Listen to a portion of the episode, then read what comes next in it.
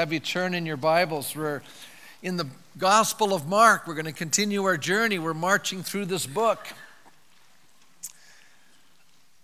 You know, the Bible, and particularly in the Old Testament, we have this picture, and you know, God uses visuals to get our attention. One of them is the picture of a path or a road. So when the Bible wants us to teach us about the real nature of love, we find a very interesting story. It's an unusual story in that it's not a picture of romantic love. That's what our culture is about, right? This is, you know, Valentine's Day, and, you know, we're sending things to our sweethearts, and that's what it's all about. But I want to talk a little bit about the difference between what our culture values as we relate to love and what God wants to communicate to love. And so, it's rather interesting that when God wants to demonstrate love, He paints it in a variety of relationships, and many of them are not even sexual in nature. That's interesting. You know, I think of the story of a love between a young widow and her mother in law, Ruth, a Moabitess, not even of the people of Israel, and Naomi, an Israelite who'd left her hometown of Bethlehem because there was a famine in the land. And in Ruth 1, we have this contrast between Ruth and Orpah, Orpah, who is both young widows now. They were actually the sons of Naomi. And these young women were so impacted and influenced by Naomi's life that when they had lost their husbands and Naomi had decided to return to her homeland, they both said, We'll go with you. And then we read in Ruth chapter 1 and verse 11. But Naomi said, Return home, my daughters. Why would you come with me? Am I going to have any more sons who could become your husbands? In other words, what benefit is there to you if you come back to my homeland? And at this they wept again. Then Orpah kissed her mother in law goodbye, but Ruth clung to her. You know, the Bible loves to do this. The Bible's full of contrasts. And here's a contrast between the love of Orpah, which is a love that says, I love you, but now that the benefits are gone, I can leave you.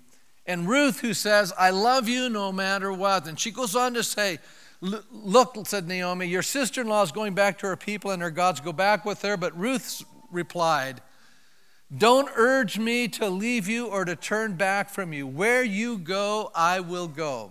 Where you stay, I will stay. Your people will be my people and your God, my God. Isn't that a powerful expression? I mean, you talk about commitment. She's basically saying, I'm going to follow you, Naomi, no matter what. Where you die, I will die, and there I will be buried. May the Lord deal with me, be it ever so severely, if anything but death separates you and me. And many times we come into a wedding and we use this as an expression of the kind of commitment we're hoping to see in a relationship between a man and his wife, a husband and his wife. It says, when Naomi realized that Ruth was determined to go with her, she stopped urging her. So the two women went on until they came to Bethlehem. So now we have that picture.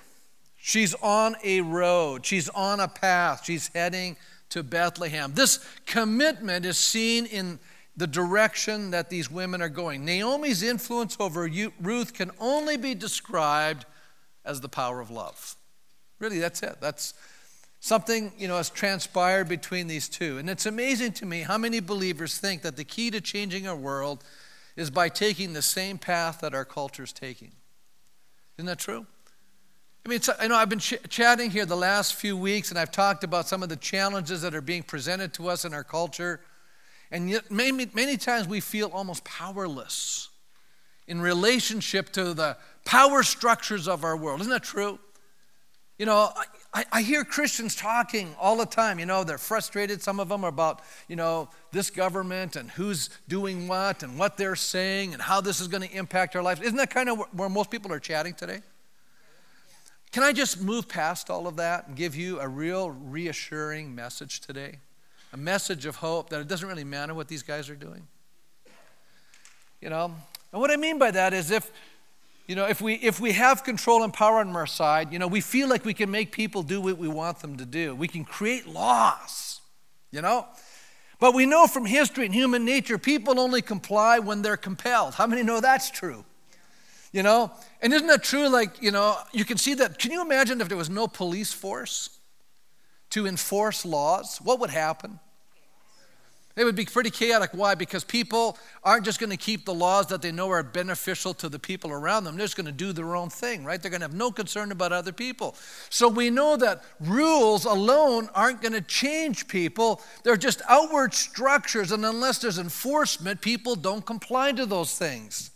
Real change happens when we're transformed from within. And what I'm saying to us is that there is a power and a, a dynamic that you and I can experience that actually is more powerful than the strongest expressions of control that we can have over people based on roles. It's interesting in Mark chapter 10, and this is where we left off, and this was the verse we left off on. This is the verse I'm going to start with today. It says, But many who are first will be last, and the last will be first. Jesus comes along and says, I'm going to change everything. I'm going to, I'm going to flip everything around. I'm going to do this great reversal thing. I'm going to change the way you and I you know, need to see it, need to understand it. And so, you know, I, I raise a question this, this morning Do we really get Jesus? Do we really understand the true nature of Christianity and what it means to us in every aspect of our lives? You know, I, I don't think we fully get it. I think we're on a journey of getting it. I think some of us have gotten it more than others. Some of us probably been on the road longer than others. Some of us have learned through the school of hard knocks, right? And we always have this pressure because our culture is battering against us with all kinds of ideologies, and we've, we've been in it. And so many times we don't even realize how tainted we really are. And all of a sudden, Jesus comes along, and the things that he says and does are so counterculture. They're so opposed to everything that's going on around us that it's hard for us to kind of just, you know, when we, when, we, when we begin to follow Jesus, it just seems like we still have a lot of what the world says and teaches and does inside of us. And so we start living, you know, following Jesus, but yet there's still a lot of the culture inside of us with the wrong viewpoint. And there's this tension that begins to happen in our lives. Our world today celebrates love and it's primarily romantic love. And I'm not saying that that's wrong. Nothing wrong with romantic love, but it's only a small specter of love. And I want to give us a broader view of love, and I want it to help us expand beyond that model of love and begin to understand what true love really is all about. And how that true love you and I can begin to demonstrate to people all around us. Isn't that great? We can demonstrate it to, you know, our neighbors, not just to our spouse, but to our children, to friends, to our coworkers, to people that we don't like. Right? Well, it says, love those, uh, your, your enemies. Jesus tells us to love our enemies. So let's take a look at what true love is all about. And so today in our text, we're going to discover the answers to many of these questions that I've just raised. And so last week, as we looked at the story of the rich young ruler and the call to put aside anything that would stand in our way in following Jesus, now Jesus, for the third time in three chapters, here in the Gospel of Mark, predicts in greater detail what his love will mean to both his disciples, which includes many of us. So I want to look at these three elements in the nature of true love. And the first one is seen in what we are willing to sacrifice or suffer on behalf of others. Love's focus is not inward, love's focus is outward. You could probably write that down. You, you, you know, when, see, love isn't about being loved so much as it, it's about giving love. And so many of us, you know, we're locked into wanting to be loved because it's a great need in our lives. But the reality is, we need to demonstrate love. How many know that if you keep sowing love, eventually you're going to reap love? You know, eventually you will, if you're sowing it, the right kind of love. And I'll, I'll explain what I mean by the right kind of love. Um, Love is not about getting, love is about giving. And we're going to learn about what true love is from the author of love because the Bible says God is love. So let's learn from God how to love. In our culture, romantic love is about what others do for us rather than understanding that what real love is, is what we do for others. And so we see Jesus here in verse 32. He's leading his disciples. It says they were on their way up to Jerusalem. Now, this is geographical. They're actually in the city of Jericho, which is actually below sea level. Isn't that amazing? One of the cities below sea level is a city called Jericho. And Jerusalem is above sea level, and so geographically they're going to head up. It's not a long distance, about 22 miles, but boy, it, you're, you're going up and up and up. You're climbing into a bit of a, you know, there's mountains around Jerusalem. And it says here they were on their way up to Jerusalem with Jesus leading the way. I like that. Jesus isn't telling us what to do, he's leading the way. And the disciples were astonished, while those who followed were afraid. Other translations, you know, will express this, this passage a little differently.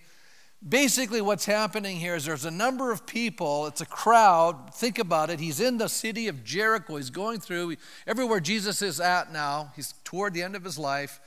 This is his last trip to Jerusalem. What's about to happen there is in the next few weeks, he's going to be betrayed, he's going to be beaten, he's going to be crucified. He knows this. He's heading up there. As a matter of fact, the disciples realize that this is kind of a scary thing to be doing because they know that this is, uh, you know, Jerusalem has not treated Jesus well in the past, and they're concerned.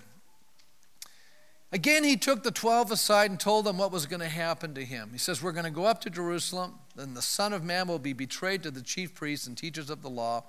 They will condemn him to death and will hand him over to the Gentiles, who will mock him and spit on him, flog him, and kill him. And three days later, he will rise. This is a very detailed prediction. The other ones aren't quite as detailed, but this is the most detailed prediction to date. Isn't that an amazing statement? Jesus knows what's going to happen to him. How many think that'd be a little bit scary if you knew exactly what was about to happen to you and it wasn't good? How many go, I, I would be struggling with moving forward? Anybody else might be struggling with moving forward if you knew that in the days ahead what was about to happen was not a good thing. And yet, what we see here is tremendous, want, moral courage.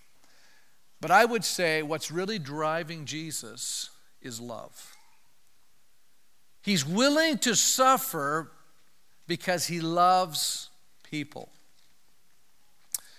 We're immediately struck by the fact that they were both astonished and afraid because Jesus was now heading to Jerusalem. They knew that there was opposition there. As a matter of fact, in John's gospel, we have it brought out a little clearer for us just how much they understood. As a matter of fact, it says, this is just before he goes and raises Lazarus from the dead. This is he's on his way to do this. He's stopping through Jericho. Remember, he's taking time to get there. It says he said to his disciples, "Let's go back to Judea. That's where Jerusalem is." But rabbi, they said, which means teacher, rabbi means teacher. He said, A short while ago, the Jews tried to stone you, and yet you're going to go back there? Like, how many go, you know, don't you learn anything from this? I mean, hey, these guys don't like you.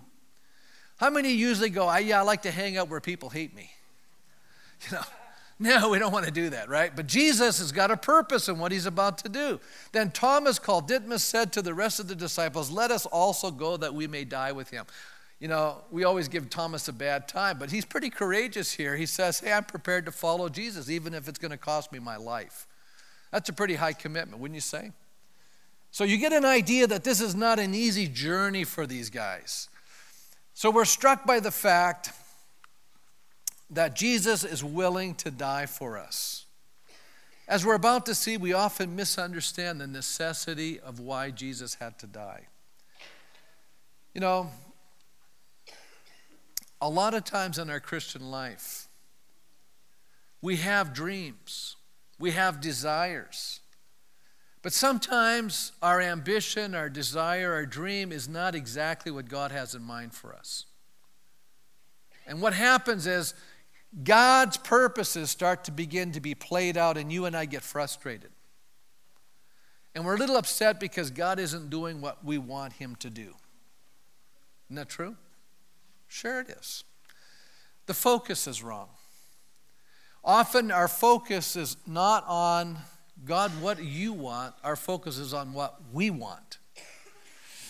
And Jesus here not only tells us that he has to die, but why he has to die. The text is actually the key to understanding the entire gospel. As a matter of fact, if you want to, you know, sometimes there's certain verses that are like keys opening up the whole book. Here it comes, chapter 10, verse 45. This is the key verse in the entire gospel. For even the Son of Man did not come to be, to, to, to be served, but to serve and to give his life a ransom for many. And so when it comes to humility and suffering, Jesus does not only teach it, he leads the way in it. He is the ultimate example of it. So why do we need a redeemer? Well, you know what? Sin causes estrangement, which really is a distancing, a separation, a brokenness in our relationships. It's a violation of love. It's seen in our indifference. You know, how do, how do we know we have problems with love issues? Well, here's what happens we tend to do one of two things. You know, the opposite of love is not hate, the opposite of love is indifference. Okay? And so we have this indifference or this neglect of relationship, or it can be an action of trying to control and abuse others. That's the other thing we tend to do with people.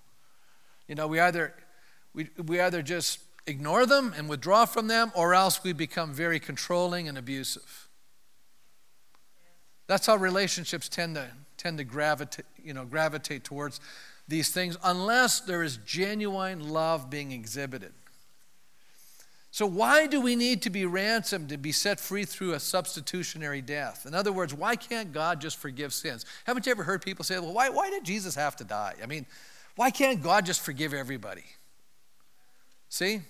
You know, how many know that there's something, uh, there's a problem with this idea? Because when we sin, we actually violate people, we hurt people. It's not just, oh, just, you know, well, I forgive and forget and move on kind of a thing. We know that some real damage has been done. And I like what Tim Keller writes. He says, if God is really a loving God, why doesn't he just forgive everybody? Here's the beginning of the answer Jesus didn't have to die despite God's love, he had to die because of God's love. And it has to be this way because all life changing love is substitutionary sacrifice. That's the reason. Now, I want you to think about it. Keller goes on to say if you love a person whose life is all put together and has no major needs, it really costs you very little, right? Or nothing. How many, you know, I always tell people listen, try to marry the person that's the healthiest person you can find. You know? Why do, would you do that? Because it's a lot easier to love a person that's lovable. You know, some people are just enjoyable, they're, they're, they're easy to love. And how many know that those, those people, there's not a lot of them out there? Most people are kind of broken and a little messed up.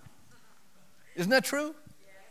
And you're thinking it's the other person that's broken and messed up. But the reality is, you know, sin does a lot of damage in our life.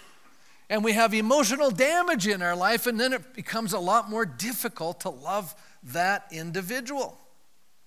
But if you love a needy person, a wounded person, how many know it's going to cost you something? It just is going to do that. The greater the need, the greater the cost. You spend yourself on their behalf. And the class example, uh, of course, is parents. How many know the only way your children will grow beyond their dependency into self sufficient adults is for you to essentially abandon your own independence for about 20 years or so? Yes. Isn't that true? You know, everybody goes, oh, you know, I, I always love it. I get, it's fun as you get older because you watch and you hear and you look and you, you've lived it and you've experienced it and then you see people doing it and they're all excited about having these little kids come along and I'm just thinking, that's great but it's going to be work. You know, you are going to learn to be less self centered. How many know people that have kids? You know, this is not eh, speaking any disparaging remarks to people who don't have children because maybe some people cannot have children. But I'll tell you one thing you have kids and you got to die to yourself. You know, that's the way it works. I can still remember Rachel, my youngest daughter. I mean, Andrea was a bird, the oldest one. You know, I think we bought her a restaurant meal when she was about 12. She just kind of, you know, ate off our plate and that was it. Rachel, I'd order food for her at 2. She'd eat everything we ordered and then I'd have to give her some of mine. You know, Some of the guys are going, Really? Because, you know, usually when you're a guy, right, the kids don't finish and you clean up. Not at my house. Rachel is a great eater. Man, she just, you know, and I wasn't uptight about it. You know, if you really love people, you don't mind giving to them. Isn't that true? That's just the way it is. It works out that way. You're dressing them, you're feeding them, you're nurturing them, they're getting you up night, they're crying, they can't be, you know, especially when they're little and they can't talk. You know, they're fussing and carrying on. How many know what I'm talking about? I mean, up at night, you're walking the floor, you know. I don't even know if this was good or not, but, you know, both my kids were colicky. How many know what that means? Oh, some of you just were, ah, Pastor, I, I, I feel it. You know, and you take turns as parents and you're walking up and you're giving them a little gripe water, you know, trying to do something to soothe them or calm them down, you know, and they're crying, crying, crying, crying, you know. You know, and sleep is disappearing. Some of you go, Pastor, I know that experience. Some of you may be living it right now. You're losing sleep for this little one, but you love them, right? You know, then, you know, raising children, in a sense, is a sacrifice. And so many people decide they don't want to invest in other people. You know, well, I, you know, I can handle it with my own kids, but what about other kids? You know, the hardest area to find in the church to serve is in children's ministry. Isn't that amazing? You know, think about it. Everyone goes, oh, that's a lot of work, Pastor. Yeah, but it's anything worthwhile requires effort. That's, that's what I've discovered in life.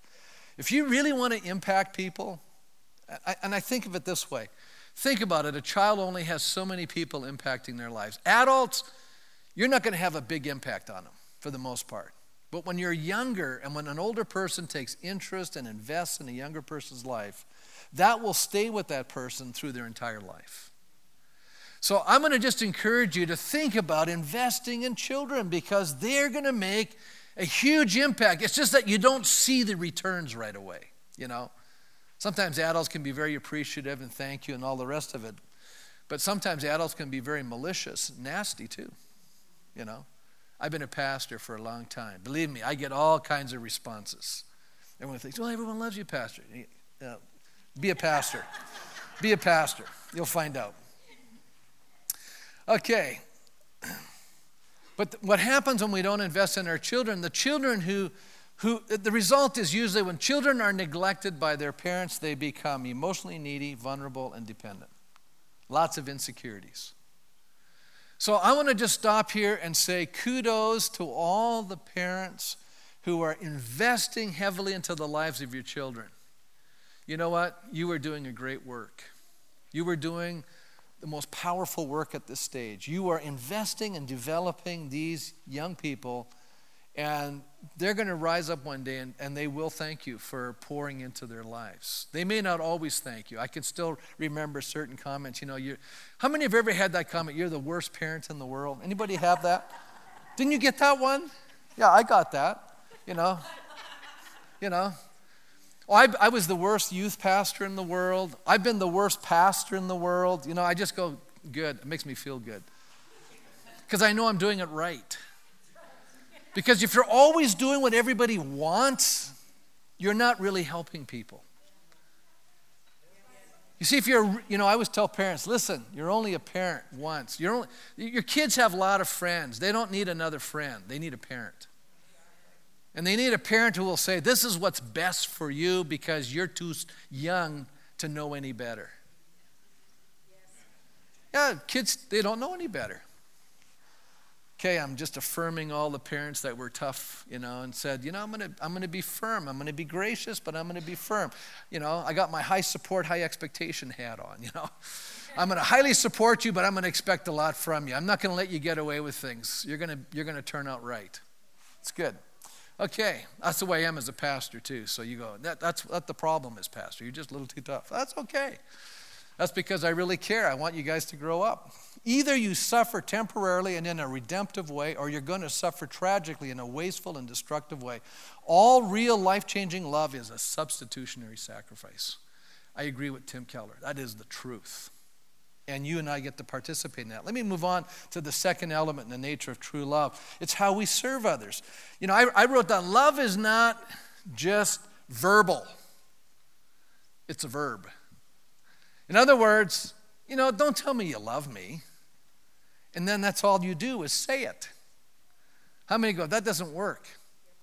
Love has to be demonstrated, right? You know, don't just say the words.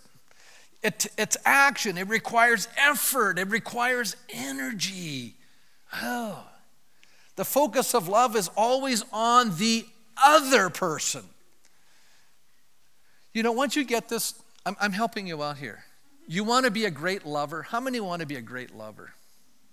All you got to do is focus on the other person. It's all about the other person. The moment you start doing that, can you imagine if two spouses made a decision from this day forward, it's going to be about the other person? And they both did it. Wouldn't that be awesome? That's what everybody wants, right? That's rarely what happens. You know, and you can see it in relationships. Some people are very selfish, unthoughtful, uncaring, indifferent, unkind. Yeah, it's the way it works. You have to work at this. You know, yet we're going to see from James and John here as the story continues on where their focus is. Jesus has now just told them, I'm going to die for you. Look what happens in the next breath. This, this is so amazing. Then James and John, verse 35, the sons of Zebedee came and says, Teacher, they said, we want you to do for us whatever we ask. Isn't that amazing? Now, had Jesus not told them, prayer, ask whatever you want and I'll do it for you. So now Jesus says, I'm going to go and die for you. And these guys walk up and say, Okay, Jesus, listen to us. We want you to do exactly what we ask of you. Jesus said, Well, what do you want? Isn't that great? That tells me something about Jesus. You know, what amazes me is how often we're like James and John. We become consumed with our own agenda that we don't understand what Jesus has in mind for our lives. We don't understand God's agenda. We're on our own agenda. These guys were on their own agenda. So they said, Jesus, do whatever, you know, whatever we ask of you. And he says, well, what do you want? Verse 36, 37, they said, Let one of us sit on your right and the other sit on your left in your glory. Wow. Now, these guys were so locked in to their understanding. Number one, let's not get too uptight with them because, first of all, they believed that Jesus was the Messiah. But they had a picture of what that meant.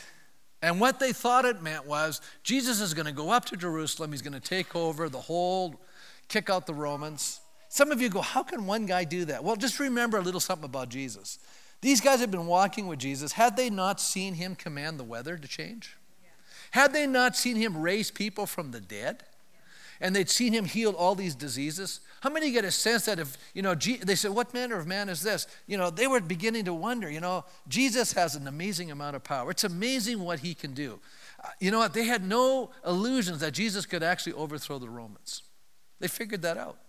So they thought it was going to be an earthly reign on earth. But, oh, by the way, just so that you don't think they're so crazy, let me just say something to us. Most of us as Christians, we're focused on heaven. Isn't that true? You know, and I die, I'm going to go to heaven. I'm going to say something to you that's going to shock you. Heaven is only a temporary place. What? yeah. Because God is going to create a new heavens and a new earth. The, the heavens are going to come down and they're going to be on this earth. Well, wait a minute, Pastor. I thought the earth is going to burn up. I go, no, no, no. Remember when it, God destroyed the world by a flood? The, the world still survived. When he's talking about the world's going to be destroyed by fire, he's not talking in the sense that the world's going to be zapped, you know? That's what we think in our mind. So then we're going to live in heaven. No, no, no. God is going to recreate. He's going to get rid of all the earthly corruption. We're going to actually live on earth. Heaven's to is a temporary place until Jesus comes back. The saints are coming back to earth. You guys will think about that some more. I already know that. I'm messing with your minds a little bit because, you know, when you and I hear James and John talk like this, we just think, well, they're so earthly. You know, we're, we're spiritual pastors, we're heavenly. And I'm going, yeah, but they're probably closer to the truth than we realize. The only problem was what Jesus was about to do was not what they thought he was about to do. They, you know, Jesus telling them, I'm going to die. And they're going, does not compute, does not compute. You know what I mean? It, just, it was not computing, right? You know, I like what Tim Keller says. Uh, they wanted a prominent place in the messianic earthly kingdom. Though they recognized, oh, this is James Brooks, though they recognized Jesus as the Messiah, they completely misunderstood the nature of the kingdom Jesus came to establish. Uh, Timothy Keller says that when we read this, we're not supposed to say, uh, How can these fools keep missing it? I mean, isn't it, I don't know, when you guys read the story, don't you kind of think, duh, what's wrong with you guys? right? Does anybody think like that? How many think kind of, yeah, they're just like, they're really not in touch at all what's going on? You know, you, you just feel like they're just kind of, how can you be that close to Jesus and that out of step with him, right? How many have ever thought that? Come on, let's be honest. You ever thought that? Yeah. But you know, Mark is setting us up. How many know these guys like to set us up? And actually, that's what we're like. Mark is basically saying you and I are often like James and John. We're kind of, you know, in our minds, we have it all figured out how it's all going to play out. And we have it all figured out in our lives how it's supposed to play out. But when it doesn't play out that way, what do we tend to do? We're upset. We're frustrated. We're ticked off at God. You know, we're disillusioned. We're confused. You know, this wasn't supposed to happen. Life wasn't supposed to turn out this way, right? Come on now, let's be honest. I mean, that's not the way the dream's supposed to unfold. I had a nice fairy tale dream. God, this is turning out to be a nightmare. Anybody relate to what I'm saying? Yeah. Richard Hays, a New Testament scholar, says Mark's vision of the moral life is profoundly ironic because God's manner of revelation um, is characterized by hiddenness, reversal, and surprise. How many can say that's been my experience as a Christian? A lot of things I didn't see. There were a lot of reversals in my life I didn't expect, and oh yeah, I'm surprised by this. Anybody got, gone through that? I've been a Christian 40 years. I'm going to tell you, this is what it's really all about. He says, Those who follow Jesus find themselves repeatedly failing to understand the will of God. Hmm. Therefore, there can be no place for smugness or dogmatism.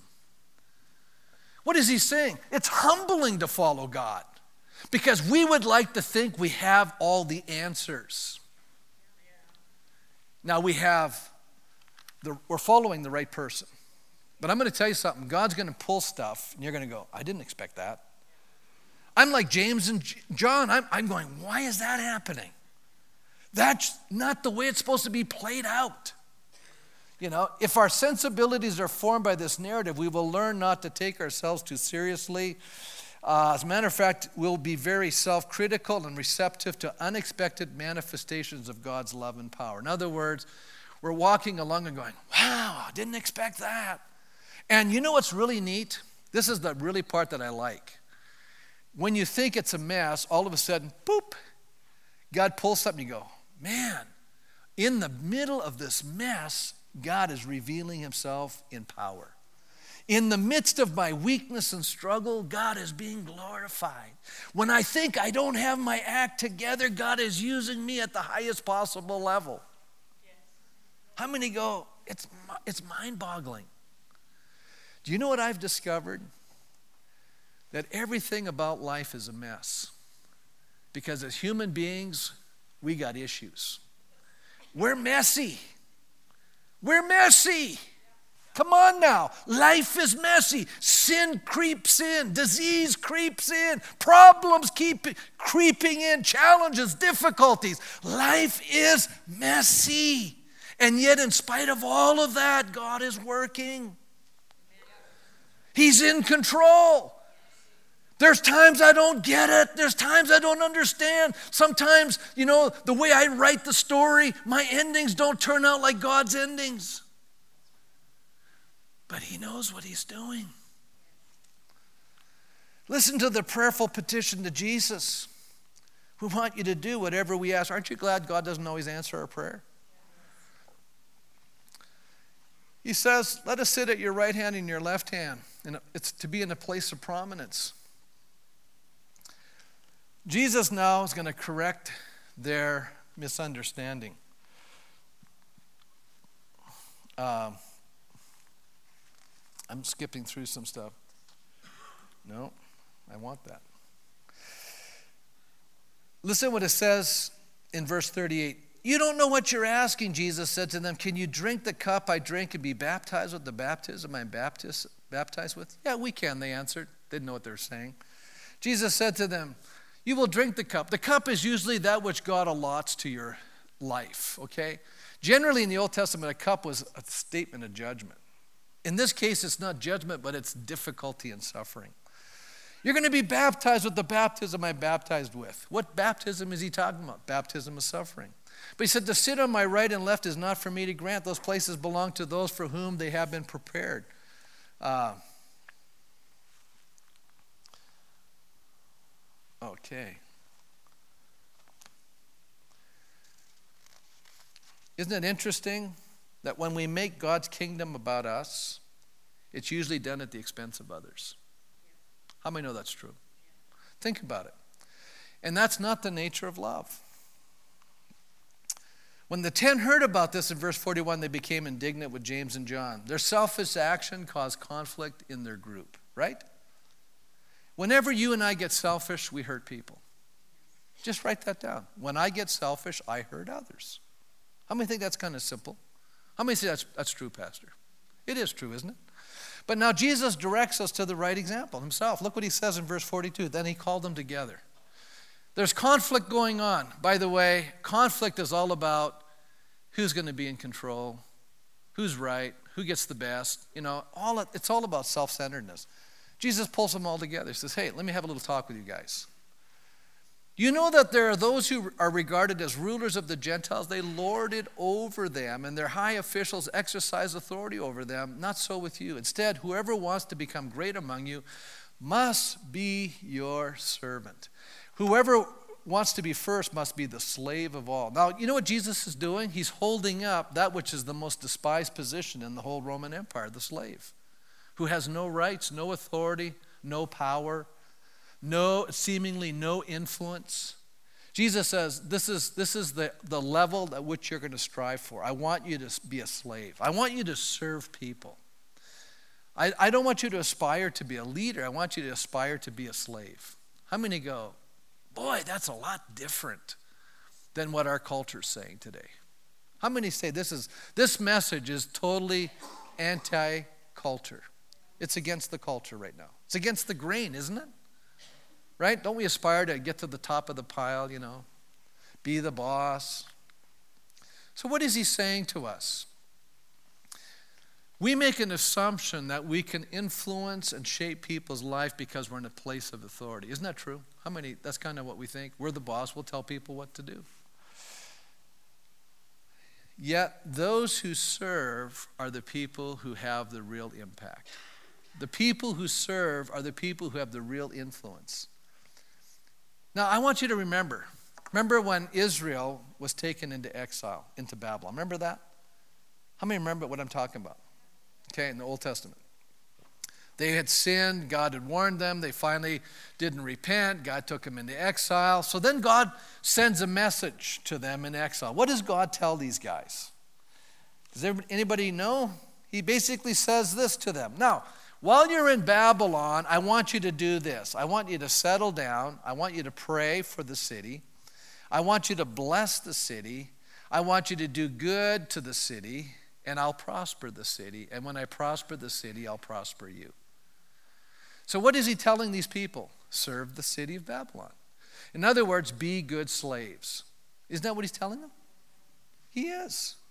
And by the way, isn't it kind of funny? Who were the people that really had the great influence in Babylon?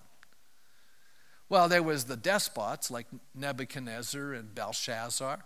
But who else was running around in, in uh, Babylon? People like Daniel, Shadrach, Meshach, Abednego.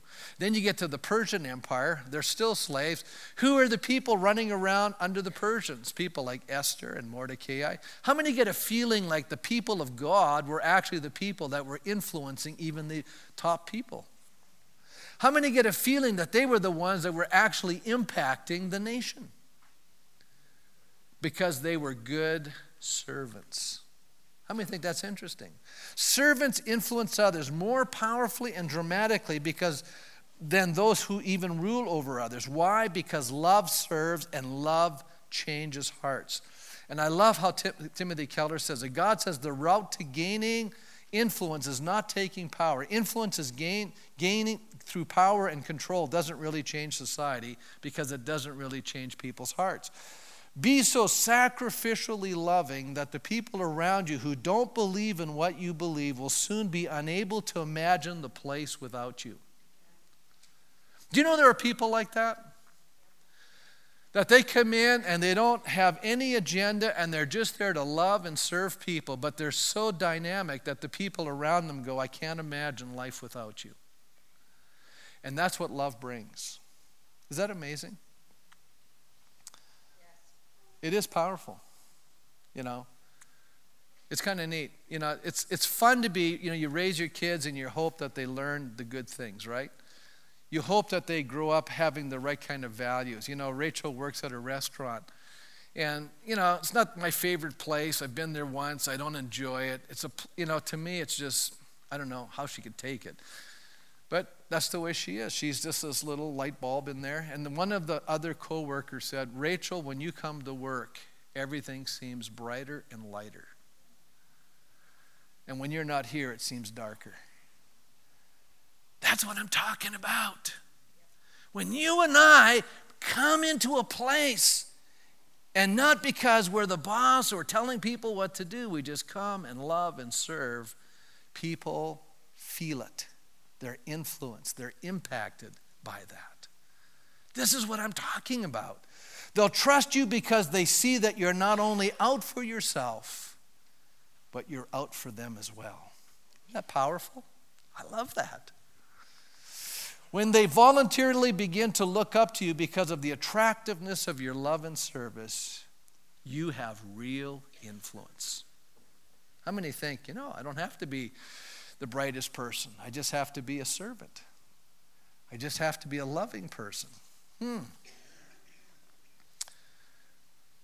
It will be an influence given to you by others, not taken by you from others.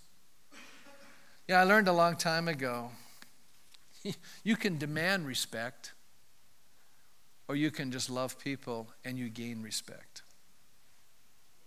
How many know there's a difference? You know, the people that come into a job and go, I'm the boss, everyone cringes. When people come in and say, What can I do to help you? Everybody feels the burden lightening. Isn't that true? Some of us are older. You know, you understand all what I'm talking about. We get to practice this every single day. Well, let me move on to the third point. It's how, we're, what we're willing to go, sorry, is seen in what we're willing to go with others, where we're willing to go with others. Love requires us to choose and take a direction. Love requires us to journey with other people. In this closing section of Mark 10, we find the reluctance of the 12 and the other disciples to go to Jerusalem. Do we not? They're astonished. They're afraid. They're going, What's Jesus doing? This is a scary direction. But the, they went, but they were, they were, you know, hesitant in going.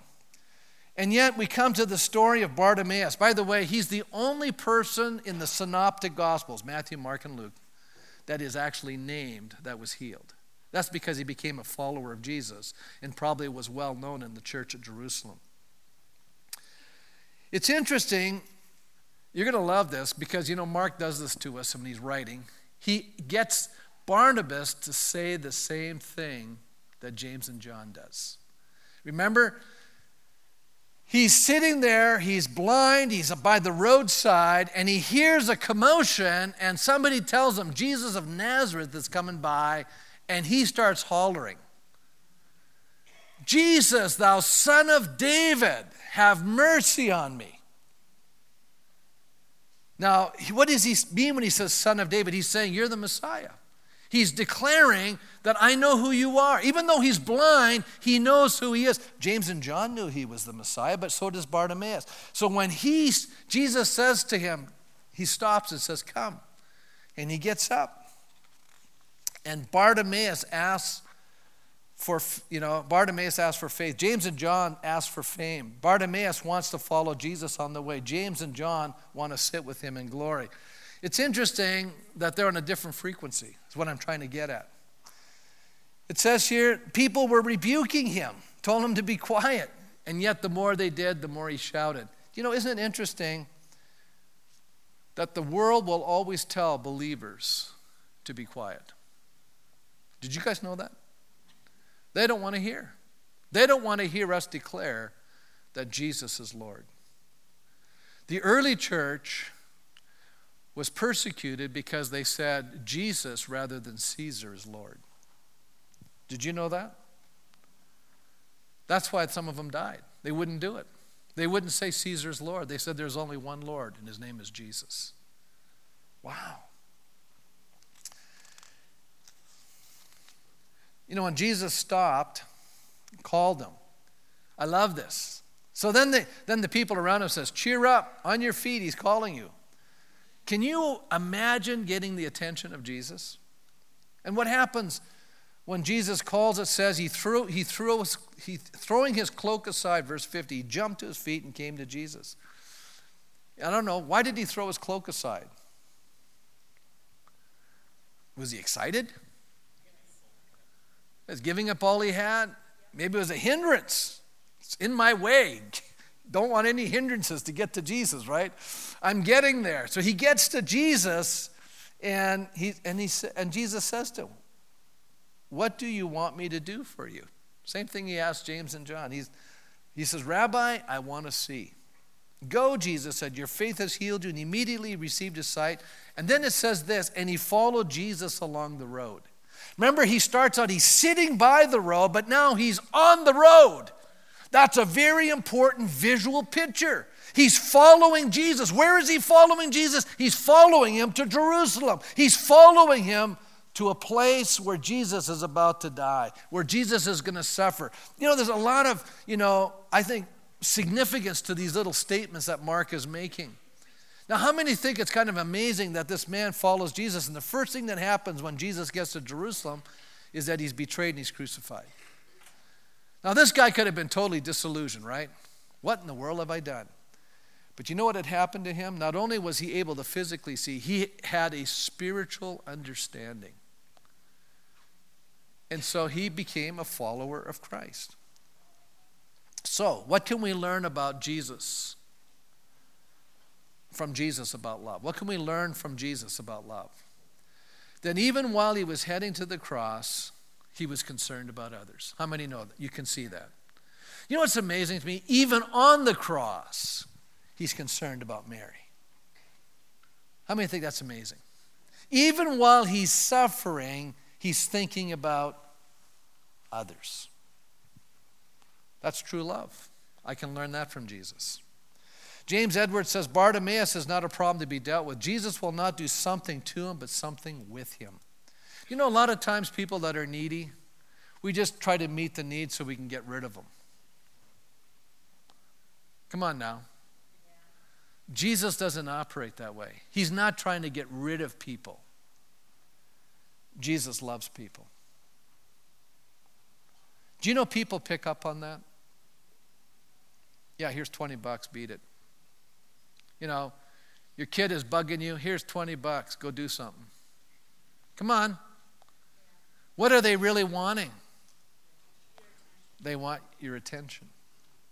What does Jesus give us? His attention. How many think that's the true nature of love? We're giving attention to the people that are in our lives. Who is God bringing into my life that I need to give attention to?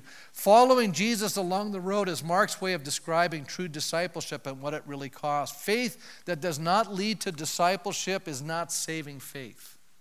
That's a powerful statement. I agree with James Edwards. Whoever asks of Jesus must be willing to follow him even on the uphill road to the cross. In other words, when you think about how much God loves us, and how much did He love us? He gave us everything, including His entire life. What does He require of us? Same thing. You know, I was reading that story I'm going to meet this little lady. She's in heaven. I, because Jesus is not back on earth. Okay.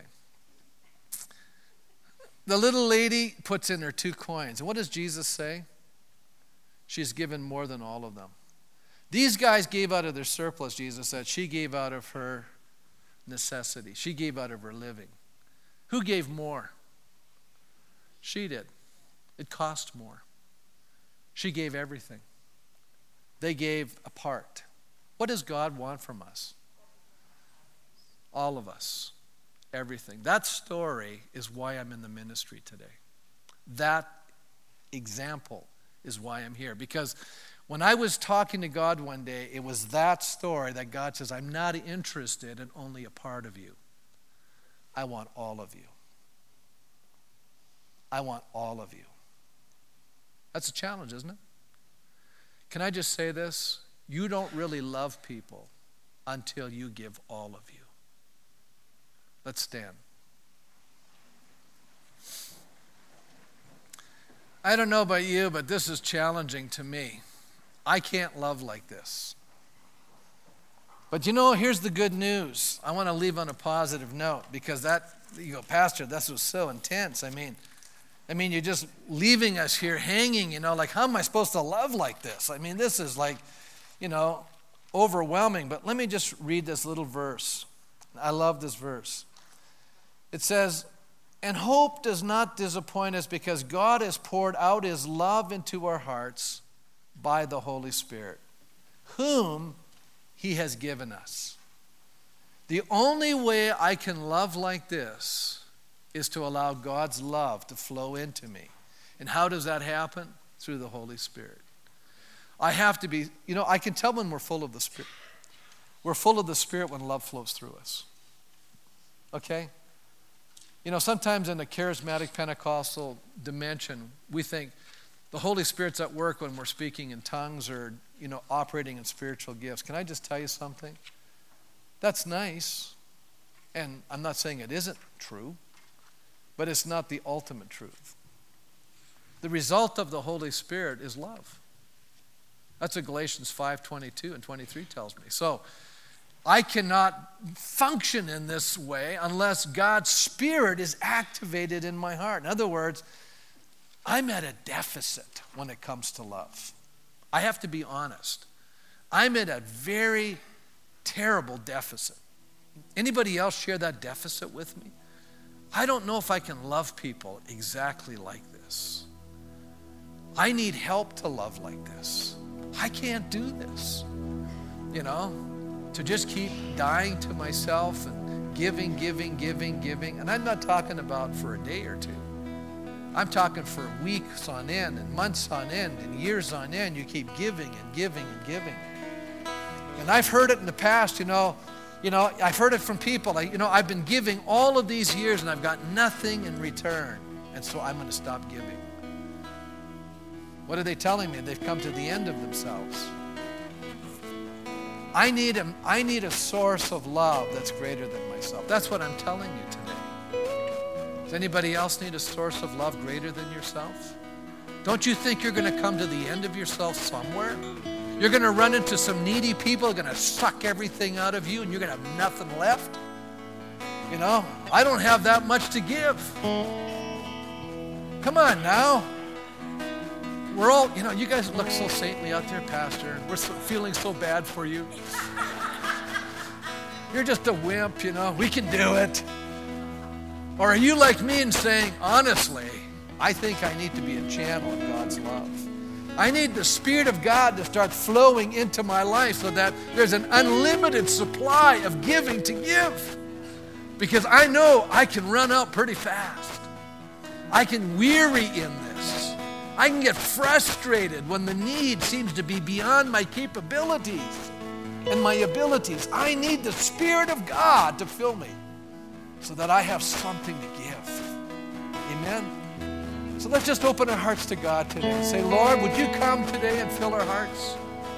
Would your spirit just come and fill my heart with divine love today?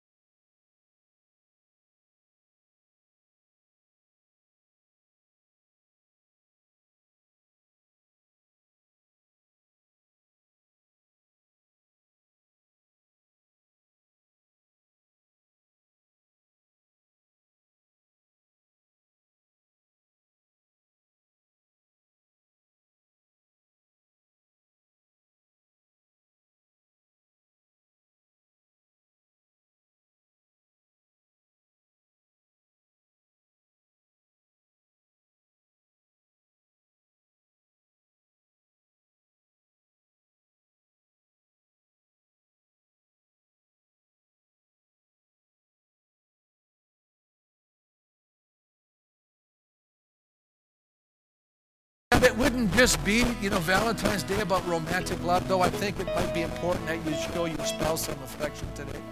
That's probably wise to do. Set the word on the side. But what I'm saying is that our love would extend beyond that. Amen?